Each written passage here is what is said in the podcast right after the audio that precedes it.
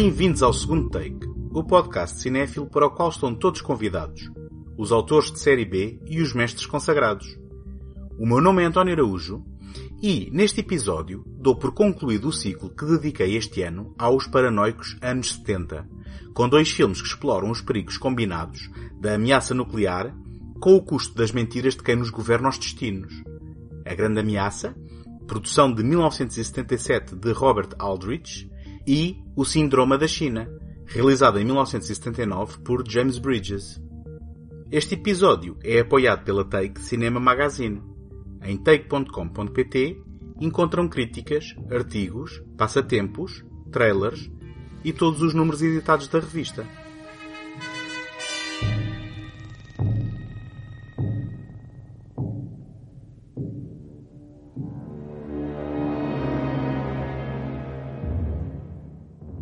Ostentando ainda a ferida aberta da guerra do Vietnã e na ressaca do escândalo Watergate e subsequente demissão do presidente Richard Nixon, os Estados Unidos da América tiveram nos anos 70 um acordar violento do utópico sonho de paz e amor da década anterior, encarando o futuro com um sentimento de desilusão amarga e desconfiança nas pessoas e entidades nos cargos de poder.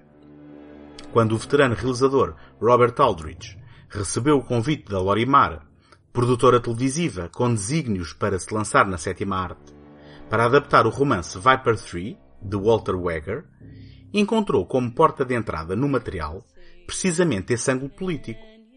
O projeto tinha já corrido as mãos de um sem número de atores e realizadores sem ter despertado interesse.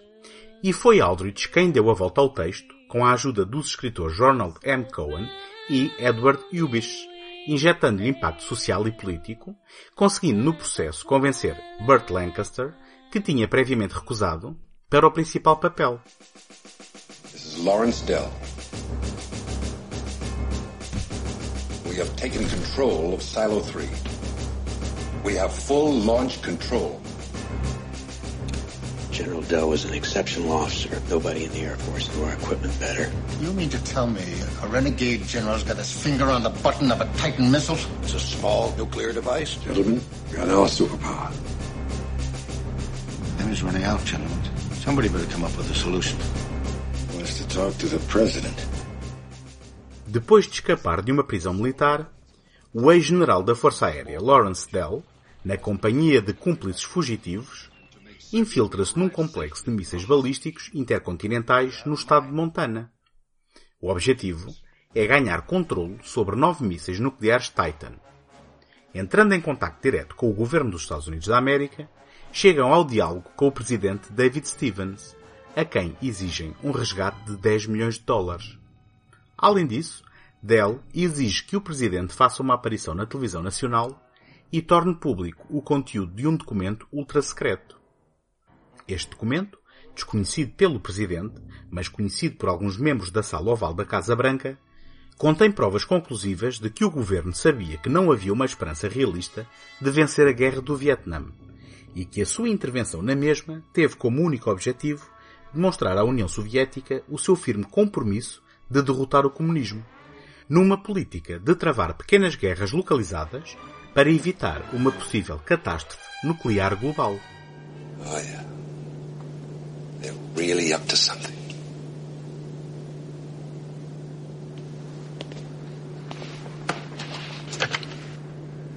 Connect me with General Mackenzie in the command trail outside of Silo 3.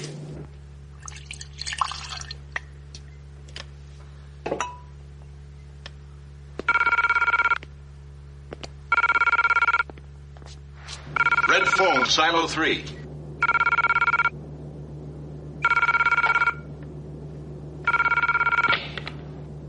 Mackenzie. Well, well. Welcome to Silo 3, Mac. I know my old buddy wouldn't want to miss this show.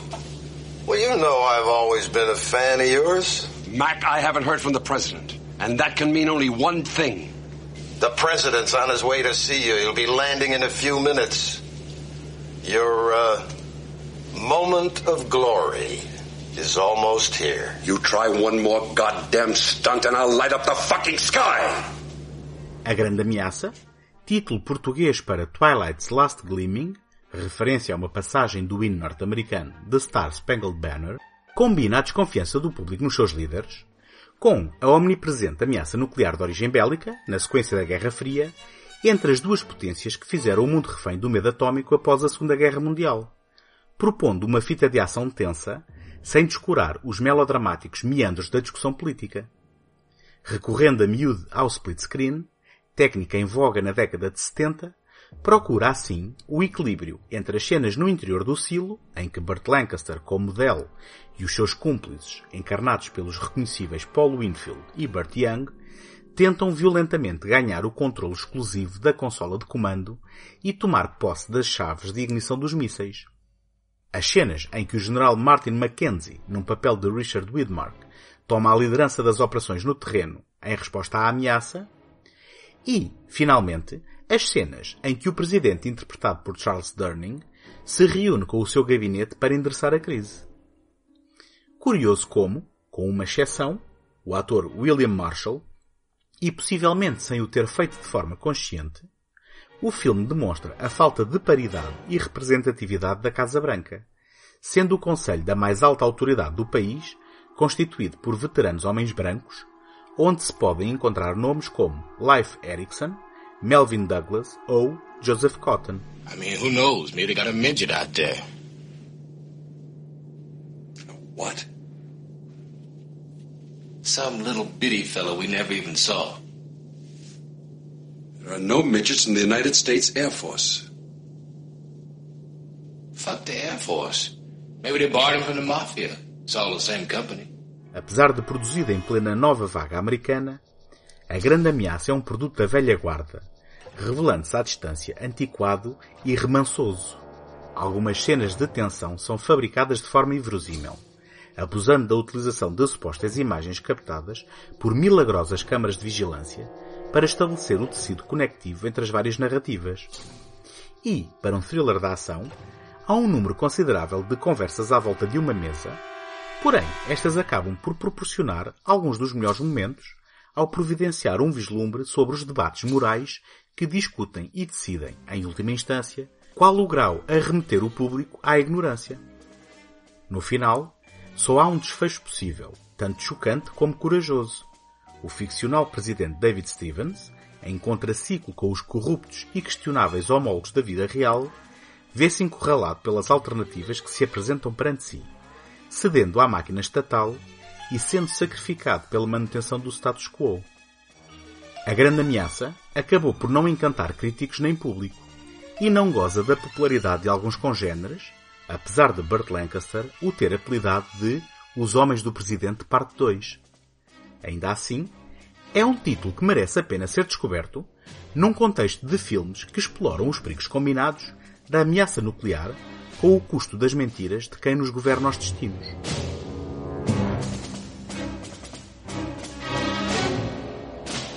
Gostava de partilhar convosco como podem ajudar para vos continuar a oferecer este programa todas as semanas. Ter visibilidade no Apple Podcasts ou no Spotify é uma componente muito significativa para o sucesso de qualquer podcast. E, para isso, conto convosco para lá subscreverem, gostarem ou deixarem uma classificação positiva. Agradeço-vos desde já toda a ajuda que puderem dar. Não se esqueçam que, em segundotake.com, encontram o arquivo de todos os episódios deste programa.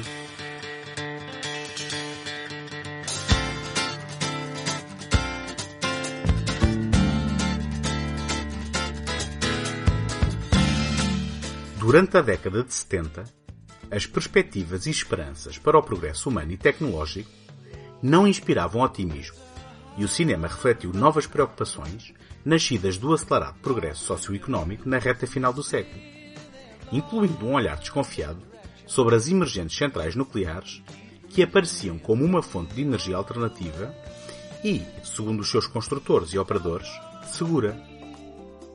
Depois de ganhar o Oscar de melhor filme por Voando sobre um Ninho de Cucos, Michael Douglas, com a carreira de ator em reta ascendente, regressou à produção em 1979 com O Síndrome da China, um filme de ficção inspirado por incidentes reais ocorridos em 1970 na estação de geração de Dresden, perto de Chicago, a primeira central nuclear norte-americana de financiamento privado. Escrito por James Bridges, que também realizou, em parceria com Mike Gray e T.S. Cook, e contando nos principais papéis com o próprio Douglas, Jane Fonda e Jack Lemmon. The China Syndrome. It's about people. People who lie. And people faced with the agony of telling the truth. Right. People like Kimberly Wells, a television reporter paid to smile, not to think. A few words about a veterinarian who makes house calls on sick fish. Or is it aquarium calls? Richard Adams, a cameraman who never learned how to play by the rules. Wait till you get in that other room, get that radiation all over that cute little body. Jack Goodell, an engineer who knows too much to tell the truth. In anything that man ever does, there's some element of risk, right? Well, that's why we have what we call defense in depth. And cares too much. Numa visita à central nuclear de Ventana, nos arredores de Los Angeles, a repórter Kimberly Wells, Jane Fonda, o operador de câmara Richard Adams, Michael Douglas, e o técnico de som Hector Salas, Daniel Valdez, testemunham um incidente enquanto observam a sala de controle gerida pelo supervisor de turno Jack Goodell, Jack Lemmon. Adams filmou a sequência de acontecimentos às escondidas, mas a cadeia televisiva recusa-se a dar a notícia e tornar as imagens públicas. Convencido de que algo de grave se passou, Richard rouba as filmagens para, juntamente com Kimberly, as mostrar a especialistas físicos e nucleares, que os informam terem estado muito próximos do síndrome da China, um termo floreado que designa o resultado de uma fusão nuclear em que os componentes do reator derretem pelas estruturas de contenção, supostamente pela Terra adentro e até à China. Entretanto, Jack desconfia da segurança de uma das bombas de arrefecimento e inicia uma solitária investigação em que descobre documentos fraudulentos e resistência da parte dos responsáveis pelas instalações em assegurar a segurança pública perante a perspectiva de milhões de dólares de prejuízo. All right, it's okay. This is the lady I was telling you about.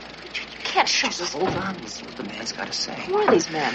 guy on the right is Elliot Lowe, who's a physics professor and intervener. Now the other guy is a nuclear engineer.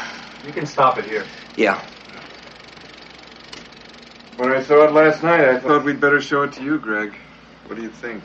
I may be wrong, but I would say you're probably lucky to be alive. For that matter, I think we might say the same for the rest of Southern California. In a reactor scram, which is apparently what they're having at this point, the system operates automatically for 10 minutes. They obviously have a problem. Watch. Could you stop it right there? Yeah. Yeah, a problem they have to deal with manually. It's a stuck valve of some sort. Wait a minute. How do you know it's a stuck valve? Because I was up there last night looking for you, and I talked to that man, Jack Adele. He told me it was a stuck valve. You talked to him last night? Yes, that's right. I talked to him. Can you start it up again? Whatever stuck valve it was, it's forcing them to deal with the reactor water level. From their behavior, it looks pretty serious. As I remember the control room layout, the enunciators they seem concerned with are also in the area of the core water level. I don't know. They might have come close to exposing the core. O Síndrome da China competiu pela Palma de Ouro no Festival de Cannes de 1979, onde Jack Lemmon viria a vencer o prémio pela sua interpretação.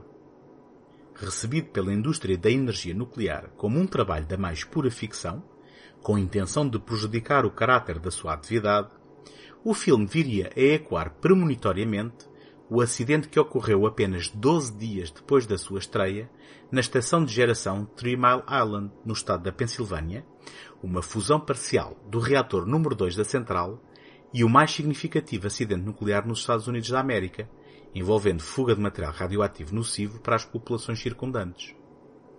Não só despertou a consciência pública para a relevância do tema do filme, como o ajudou nos resultados de bilheteira. O Síndrome da China é um produto do seu tempo, e digo isto como um elogio, de estética documental, abdicando do recurso à banda sonora, com exceção da música do genérico de abertura, é um retrato verosímil e realista de uma possibilidade assustadora que vai além do óbvio terror de um acidente nuclear.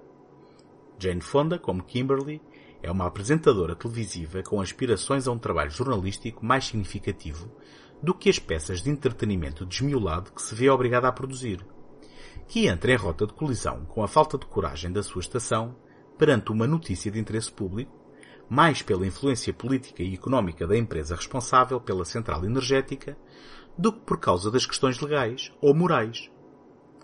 É também da moralidade da comunicação social e do papel do jornalismo que aqui se fala. Com exceção de Richard, o produtor-ator a encarnar um freelancer com sangue na guerra e pouco a perder, os protagonistas não são heróis nem cavaleiros de armadura brilhante. Kimberly vacila entre a ambição e a necessidade de manter um emprego. Jack mostra-se dividido entre a fidelidade à central, afinal dedicou-lhe toda a sua vida, e a obrigação moral de garantir todos os procedimentos de segurança. Assombrado pela perspectiva de denunciar os procedimentos negligentes para o bem comum e pelas ameaças imediatas à sua pessoa, reage com medo, apatia e falta de discernimento, reações humanas e perfeitas para ser imediatamente anulado e apontado como bode expiatório, ilibando os reais responsáveis e prolongando a negligência e má-fé sob o manto da saudável máquina do capitalismo. My name is Jack Goodell. I'm a shift supervisor at Ventana. Oh, yeah. What can I do for you, Jack? We had a problem at the plant a couple of days ago. Oh, yeah, I heard, but I heard everything checked out fine. You're going back on the line today? We're back on the line. Uh, did you sign for these x-rays? Yeah, that's my signature. What about it? You signed the same one over and over. All the wells are fine. How do you know if you didn't check them? Every well I checked was fine. How many didn't you check? I said all the wells were fine. How can you say all the wells were fine? The plant may not be safe. The plant is perfectly safe. Listen to me, Royce. We may have a serious problem, and I don't have time to go through every one of those goddamned x-rays. I get a straight answer out of you or else. Now, how many and which ones? I don't remember. There's plenty more where those came from. Oh, don't be childish. You know the procedures. Look, there's no problem. Don't make a problem. Those wells have held for six years. They'll hold for 6,000 more. I'm going to the NRC. Wait, wait a minute. Wait a minute. Get off. Think it over.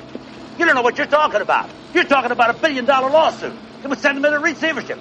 Will you wait a minute? Slow down, goddammit. De há 40 anos a esta parte, ficámos a conhecer Chernobyl, na antiga União Soviética, e Fukushima, no Japão, pelas piores razões. Seja por falhas de construção, por erro humano ou pela indiferente força da natureza, os acidentes catastróficos são uma possibilidade real.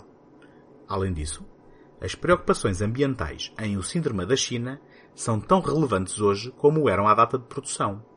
E, mesmo que não as tenhamos presentes, revisitar a sua verosimilhança direta, tensa e perturbadora servirá de certeza para uma necessária, periódica e bem-vinda dose de realidade.